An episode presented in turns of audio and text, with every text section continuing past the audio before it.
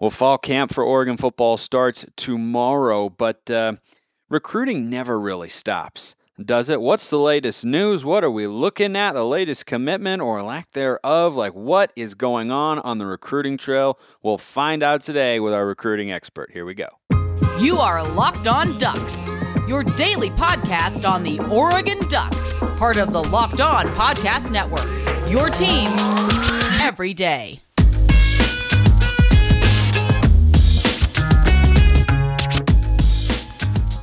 Yes, it is that time once again for Locked On Ducks. I'm your host, Spencer McLaughlin, D1 play by play broadcaster and lifelong Oregon Ducks fan. Thank you for making this your first listen or your first view of the day. Part of the Locked On Podcast Network, your number one source to stay up to date with the Ducks. Thank you for liking, commenting, subscribing wherever you're listening to or watching the show. Five star views on Apple Podcasts help with the show as well. Thank you to everybody out there who has already done so. And this guy joining me today has probably heard that spiel enough to where he could recite it if uh, if I asked him to. The director of recruiting for Sports Illustrated and our expert here at the Locked On Network, John Garcia Jr. John, welcome back to Locked On Ducks. Good to be back on with you, Spencer. Uh, looking good, man. It's a nice polo for you. You probably were golfing earlier, I would imagine. Uh, yeah, I, as as we record this, I, I had an early morning. I was doing a radio hit in the Oklahoma area, actually, in uh, in Tulsa, talking about Pac-12 realignment. And so I threw on the shirt, and I was like, you know what? It's uh, seven in the morning. I'm up and at 'em. Let's go hit the driving range and then come back and, and get some work done. That's that's how we're rolling. And uh, recruiting is is a job that is always rolling, right? It doesn't really stop even during the dead period. You can still you know talk to kids and uh, figure out you know watch film and figure out where, where your positional needs are, all, all that sort of stuff. But I, I saw some comments from a very animated Oklahoma head coach, speaking of uh, the Sooner State, in, Brent Venables, and he was at the podium talking about kind of the value or perhaps lack thereof sometimes uh, of verbal commitments, which pertains to a particular Oregon recruit in, in a moment. But he was pretty ticked off, uh, John. And I mean, he's looking at it from a head coach's perspective, which he is now. He's been the DC at Clemson for, I think, the last 36 years or so, something like that. And uh, now he's finally got a, a, head gig back where he was a DC before. And, and he's. He, he's just feeling frustrated. It, it seems in this quote where he's saying like, "Yeah, these guys are committing to me, but then they're going to take a visit here. They're going to take a visit there. They're doing that. What what do you make of that dynamic overall, and also how how Brent Venables feels about it? I personally empathize with him. I'd get a little annoyed with it if I were a head coach. It's annoying, but it's part of the process. I, I think you know he he comes from Clemson, like you mentioned, where they just handle kind of everything differently. They don't offer at the same rate. They don't host kids at the same rate as as other programs, and when you commit to Clemson under Dabo Swinney, you are not allowed to take other visits. So, in turn, over the last few years, what have we seen? Clemson commits who want to take other visits, so they decommit because they want to go see some other schools. And that is the nature of college football recruiting. A verbal commitment is what it says it is. It is just a promise of me saying, Hey, Spencer, I really like your podcast and I want to join your podcast.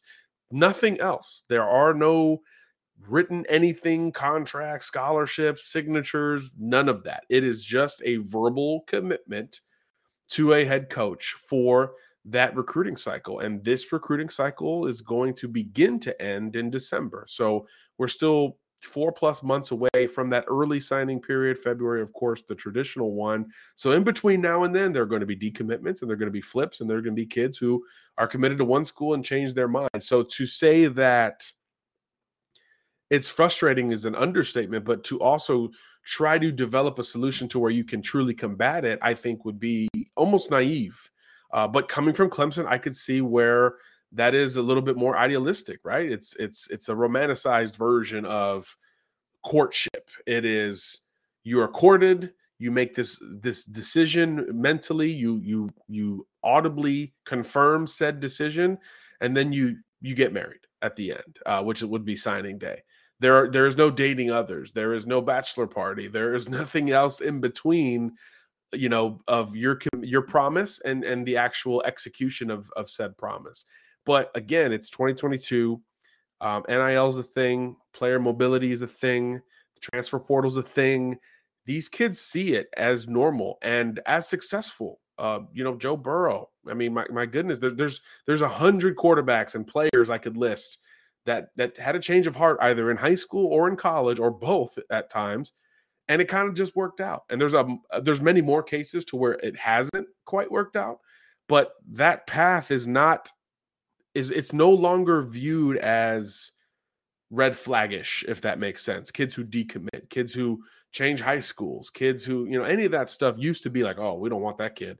Not the case anymore. Some of the best players in the country go through that once twice or even more so i think it is it's a little idealistic of of brent and i get it you know all things even yeah of course you want your commits to be done but it's 2022 you have to recruit your commits and everyone else. It just is what it is. And that's why a lot of coaches don't want to deal with recruiting because it's 12 months a year and it's not even done when kids you know may say that it's done uh, but again they're kids and and there's value out there and, and if they want to test that value they have every right to and, and they will continue to do so so the brent venables the dabo swinneys of the world to me will be uh, few and farther in between because it's just not reflective of where player empowerment and and the business end of recruiting has has gone.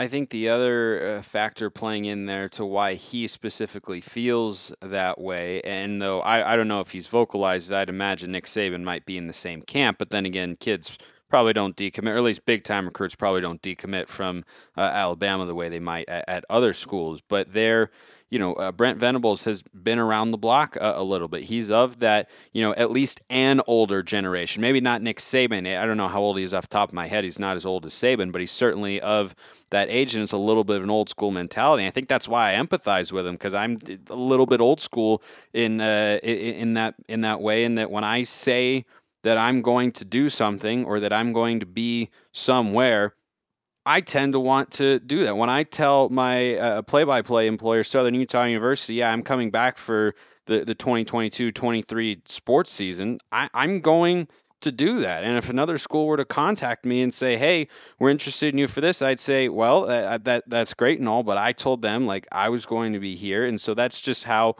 That, that's just how, how I, I think about it, but I see what you're saying that it's it's a reality of college football. But on that note, Jurrion Dickey is understandably getting some uh, attention here. And we talked uh, a couple months ago, John, uh, about how, yeah, we won't be surprised if he's reclassified as a five star. He's going up as uh, as a recruit at the wide receiver position. He, he is a really, really good looking wide receiver prospect, an NFL sort of body, frankly. He's big, he's fast, he's agile, big hands, he's got everything that, that you want there.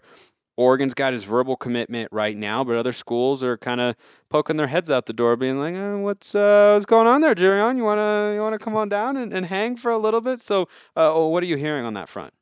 Well, surely uh, Miami is the school that most people are, are, curious about relative to Dickey, and and why not, right? Uh, this is a program that uh, his their head coach has recruited Jurrion before, right? Uh, he was an Oregon target for well over a year maybe two years, uh, dating back to Mario Cristobal's time up in Eugene. And, and there's obviously multiple assistant coaches that followed Mario from Oregon to Miami. So yeah, Dickey is is a legitimately high level target uh, for the Hurricanes, both before he committed to Oregon and um, continuously after. I mean, it, again, it just is the nature of college football recruiting, and Dickey has reciprocated it on his end. He has taken multiple trips uh, to Miami. Uh, he, he's a big fisherman, so he certainly wanted to test the waters out there and, and maybe compare and contrast uh, to, to that in, in Northern California and the Pacific Northwest. But this is now the second time that he's done it. And, and he said it's just for family, and he's saying all the right things.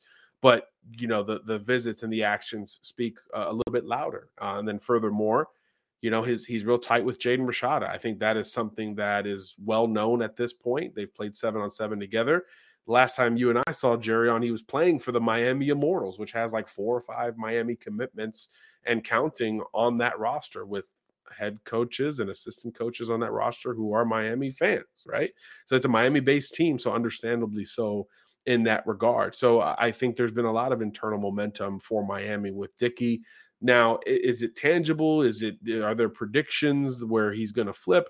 Probably not. But I think you look at Dick, Dickey's standpoint, and he's not saying he's visiting Miami, and he is continuously on social media talking about Oregon and Junior Adams and the wide receiver group that that has been put together and and pairing with Dante Moore, which was huge in in any case to keep him pairing, you know, his game with Dante's, uh, you know, I, I, think is a really big part of that. And of course, Dante committed like two months after Jurrion did. So naturally, it's not something that was built into that initial Oregon commitment. But I will also say on the pro Oregon side of this thing, you know, Jurrion's been a duck lean, I would say, for a year.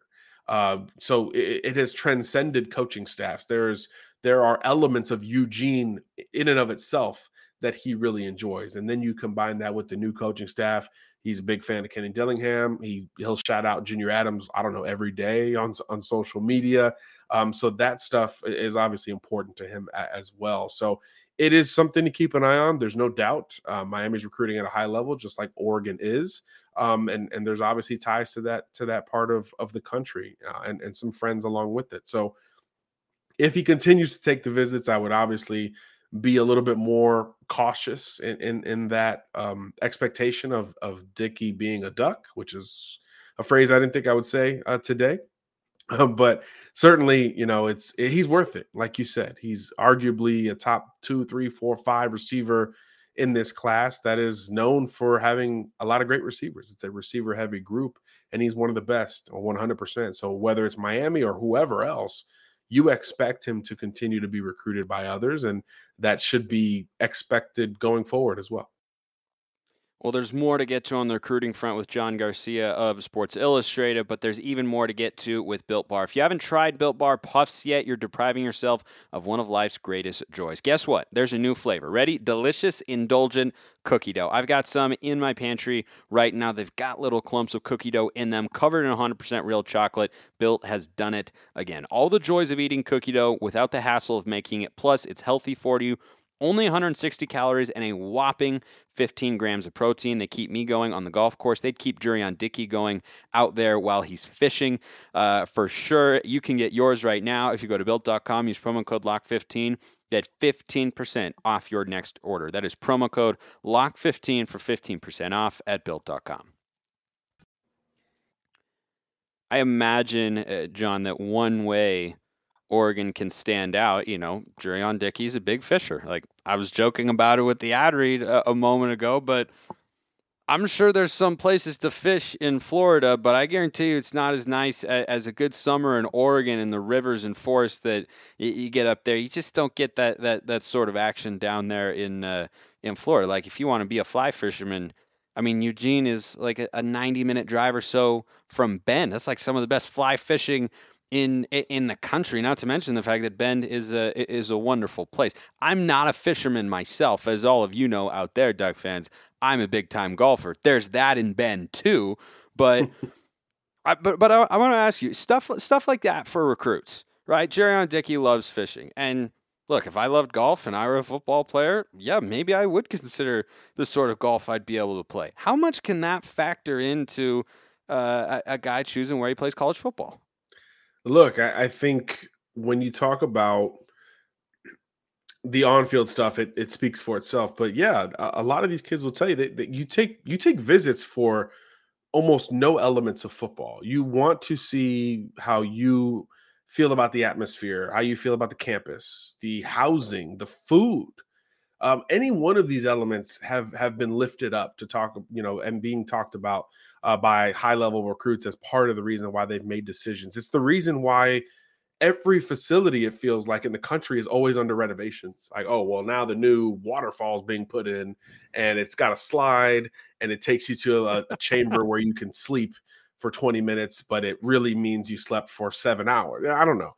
You know, that, that there's a reason that the arms race in college football it's not renovating stadiums it's it's weight rooms it's dorms it's the facilities that these players all but live in while they're there. So if you expand that to the cities and the, the towns and the states that these schools are located in yeah that becomes pretty important if you know this is something that is important to you. And uh, i was scrolling Jurrion's timeline while you uh, were reading that fabulous uh, promo that you did and he caught a shark in miami the other day.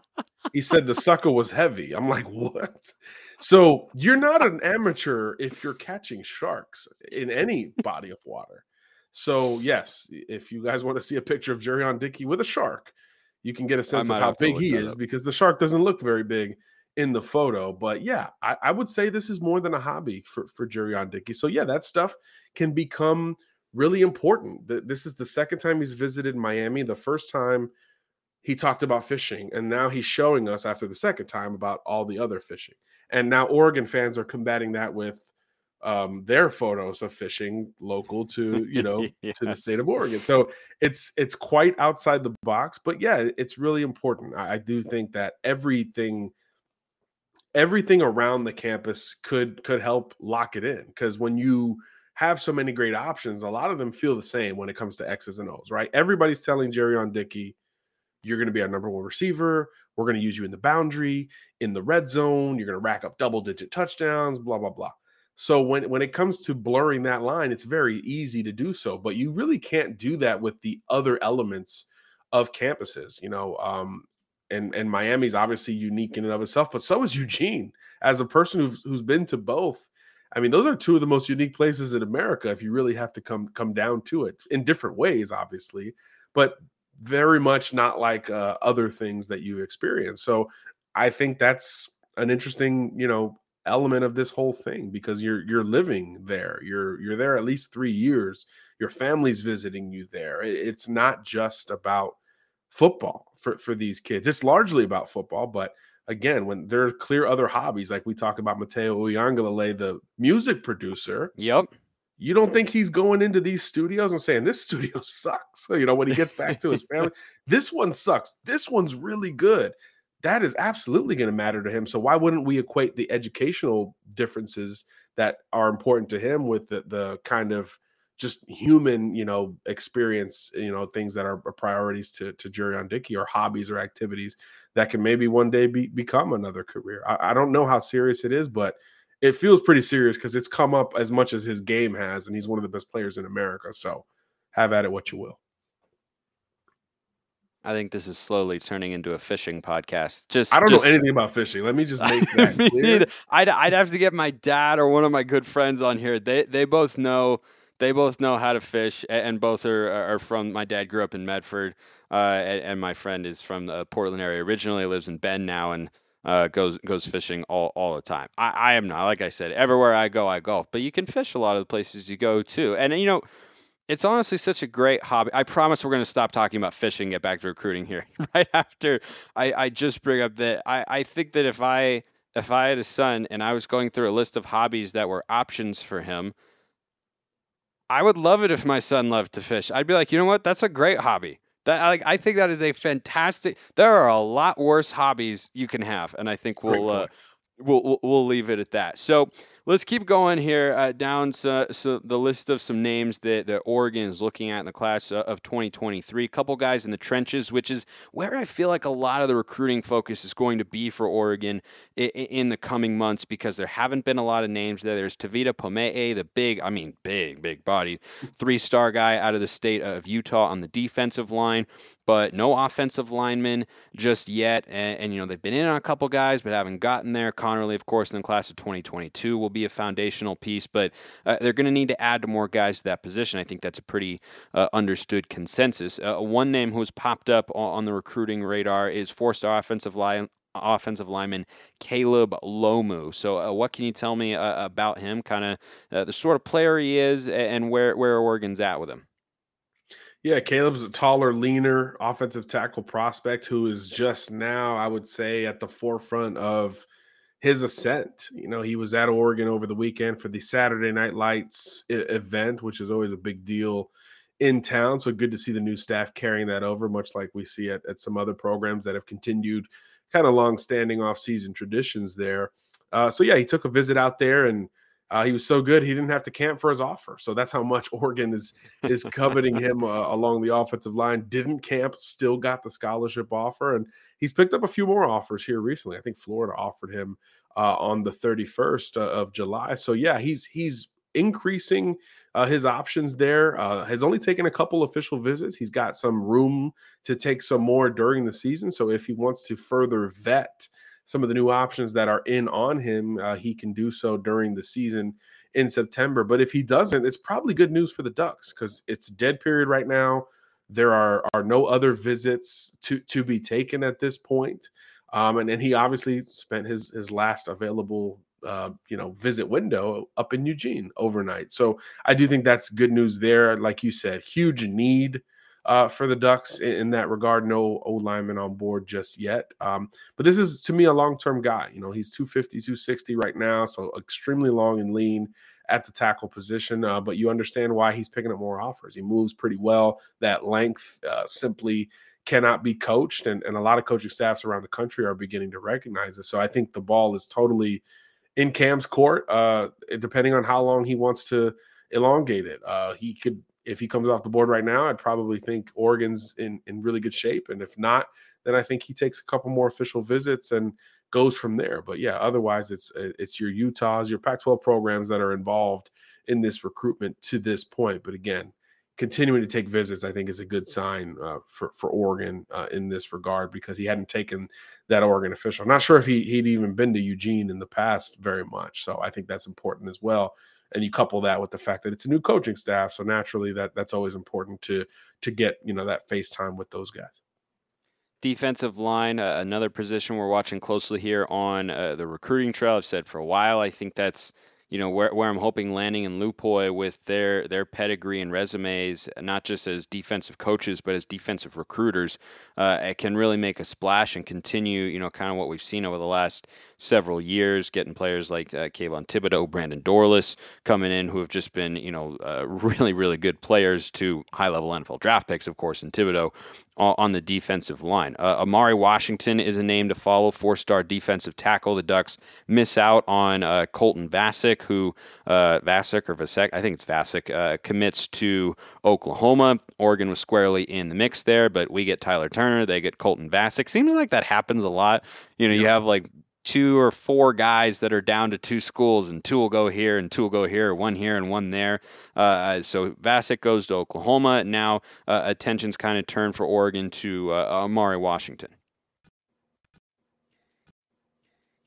Yeah, a little bit more of an inside out guy compared to Vasek, who to me was a, a pure edge rusher. So maybe more positional value with A'umari Washington. And sure enough, as you just set it up perfectly, my friend, uh, Oregon and Oklahoma in the final group for uh, uh A'umari Washington, LSU, and I think the Florida Gators are also involved there. And look, Florida uh, is is chasing Oregon on a few different targets here that we've talked about here in the trenches lately. Something interesting maybe to track down the line. But yeah, Washington uh, has expanded his list of top schools to now include the Gators, but Oregon was was in here from the jump. Um, and I think that was important here because he's he's been able to get up to campus. He was another uh, visitor for for Saturday Night Lights. He's a kid out of Arizona, so naturally a little bit easier uh, to get to campus compared to uh, some others that we've talked about uh, over the the last few weeks and months. Um, so yeah, I don't know what this timeline is though. I think that's what's interesting. He is down to only a few schools at this point, so history tells us that he's probably closer to making a decision than not. Um, but throwing another school in that top three, which was the original grouping, makes it interesting. And he did that just before the month turned over to August. So adding Florida there, I'm wondering if a visit is being set up or, or something enough to pique his interest is, is becoming a part of that conversation because he's only taken a couple officials. Florida was not one of them. So I think that will be interesting to track here going forward. But uh, coming off of SNL, I do think there is confidence up uh, in Eugene uh, that Washington, should he commit sooner rather than later, uh, would, would stay in Pac 12 country and, and, be a duck at the end of the day because they're the only Pac 12 school still in it. Always good talking with John Garcia Jr. of Sports Illustrated. Of course, I uh, was not going to leave a recruiting show without talking about Oregon's uh, most recent commitment that did come along uh, the defensive line in, in Terrance Green. He announced that on uh, was it Monday? I believe yeah, Monday, the the first of August. We've talked about him a little bit here on the show, but everything was trending towards Oregon. He ends up choosing the Ducks and kind of an inside out player. Um, you know, we, have discussed him before, but maybe not everybody's seen. Uh, just kind of your quick rundown there on the sort of player the Ducks are adding here on the defensive line. Yeah, uh, fitting that a, a, guy named Green is going to play for for the Ducks. I know it's not the first yeah. time, but you know we're journalists, so we have to have fun with that stuff. Yeah, this is a long athletic prospect. Uh, got some two way ability, which is good. You know, I, I, love players who play kind of the counter position to, to, their projection. So he's a defensive end, plays a little bit of tight end. So you get a little bit of that that counter, uh, you know, perception, uh, and it helps your football IQ, and oftentimes it helps your readiness to to jump to the next level because you you just have different gains when you focus on one spot. But on defense, Terrance shows a lot of juice off the edge. He's got great length to his name, so he can build counter moves uh, to to pair with that speed rush that works so well at the high school level. So I, I think the foundation is really strong here. But he's got this great big frame, almost basketball player like, where you could just see more weight being added. So you wonder where the true position projection may end up for a school like Oregon with him. I think he's more comfortable on the outside, but I think he could kind of work his way inside just depending on how much his frame can actually carry. Um, and that's a good problem to have because maybe early in his career he's a pure pass rusher and then he develops into this kind of all around inside out threat uh, that every defensive coordinator wants uh, on their roster. But like you said, big to get Green in the fold. You need Trenchman in this class. Uh, you know, everything else is looking pretty good. You need trench prospects uh, on both sides of the ball. So a little bit more pass rusher help on top of that is, is never a bad thing in this day and age. Well, hopefully the first of many defensive line commitments for the Ducks, and uh, we of course would like them to be noteworthy names as well. And John Garcia Jr. is a noteworthy name because we're always talking recruiting when he comes on, the director of that area for Sports Illustrated and an expert here at the Locked On Network. John, appreciate the time as always. Always a pleasure, boss. Thanks for having me back on. I appreciate everyone listening. Have a wonderful rest of your day, and go Ducks.